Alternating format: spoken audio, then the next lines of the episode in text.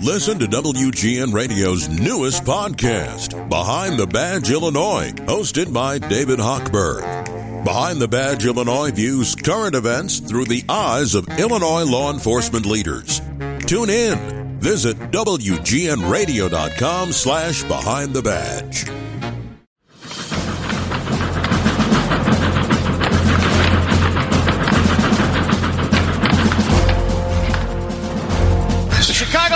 Blackhawks take on another undefeated team tonight as they get a second crack at the Boston Bruins. The Blackhawks looking to get back into the win column, and why not against a team like Boston where they played a pretty strong game a couple weeks ago.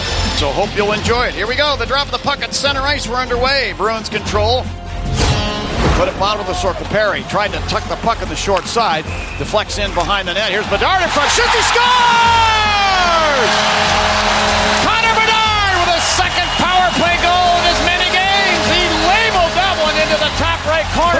Swayman.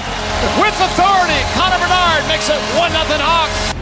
On further video review, it was determined the play was offside. We have no goal. The Puck flows down into the Hawk zone. Korchinski tried to clear it out up the left wing boards. Picked off by Zacha to put it down behind the net. And Morgan Geekie moving it out to the line. Here's Shattenkirk with a shot. They score. Atra took it away. Moved it to center ice and then took it away from Perry. Breaks into the Hawk zone down the slot and shoots. He scores. Puts the Bruins up top 2 0 with 15.54 left in period number three. Stein, left wing to center ice. He got by Murphy over the Hawk line. Moves it over to Coyle, right circle. He'll fire. Mrazek makes a save with a pass. A rebound. They score. Frederic is right there on the doorstep to clean up the garbage.